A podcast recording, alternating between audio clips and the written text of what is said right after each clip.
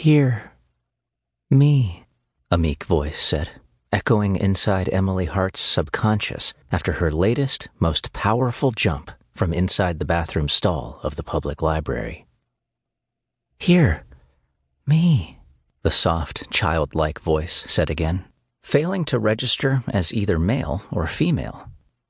The sound penetrated the dark recesses of Emily's thoughts and tunneled its way past her dreams and experience.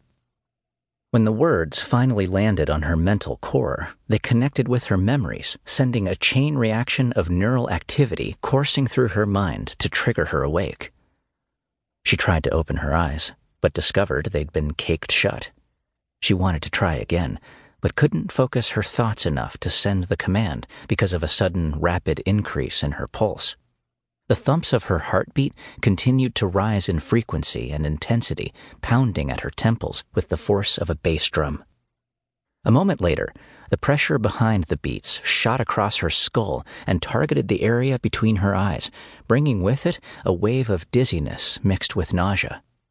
The vomit sensation raged in her stomach as the pressure mounted across her forehead. Somehow, she managed to suppress the urge to puke, letting her post-jump instincts take over. Her mind pushed through the pain, sending a series of commands to her muscles, screaming at them to get her body up. She waited for something to happen, but her arms and legs didn't respond. She tried to move them again, but like before, her body wasn't responding. It was almost as if someone had disconnected her brain from her naked body. Hear me, the tiny voice said again, this time sounding like Derek, but feeling like her mother. She didn't understand what was happening, not only the mysterious voice, but what was happening with her body. Nothing felt normal, not even the expected post-jump pain and nausea.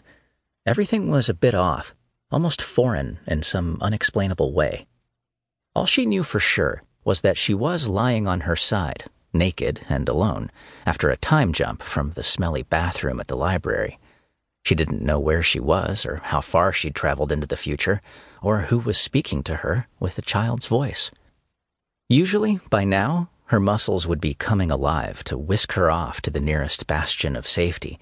She'd had plenty of experience with time jumping the past 2 years of her life, which she called Emily time. Those 2 years covered almost 30 years of normal people time, allowing her to move through history while appearing to age very little. Each jump brought pain, nausea, and disorientation. That much she expected, and that much she was ready for. But what was happening now was entirely new. Where? You? The voice asked, louder than before. Emily tried to open her lips to respond, but, like her eyes, they weren't working. She wondered if her body's failure to react to commands was some kind of paralysis. Then she corrected herself. She could wiggle her fingers and her toes, so she wasn't paralyzed, but not much else was working. She took a moment to let her senses run a cursory check of the rest of her body. As soon as that task was complete, her lips started working. So did her tongue and jaw, taking in the bland taste of dirt. She spat it out as more facts made their way into her thoughts. Her right side was against a mostly flat surface, bringing with it a cold dampness. She was on her side, that much was clear, probably with her cheek pressing into the ground, based on the gritty residue in her mouth. When a cool draft washed over her naked skin, the tiny hairs across her neck, legs, and arms stood up and came alive with tingles. The waft of fresh air and the sting of small pebbles pushing against her forearm and thigh told her she was outside, lying in the dirt somewhere. The lack of Arizona sunshine caressing her skin meant it was nighttime too, which would explain the cold dampness. Hello? You? The voice asked, returning from the darkness. The voice was closer than before, helping her realize the words weren't finding their way through her ears.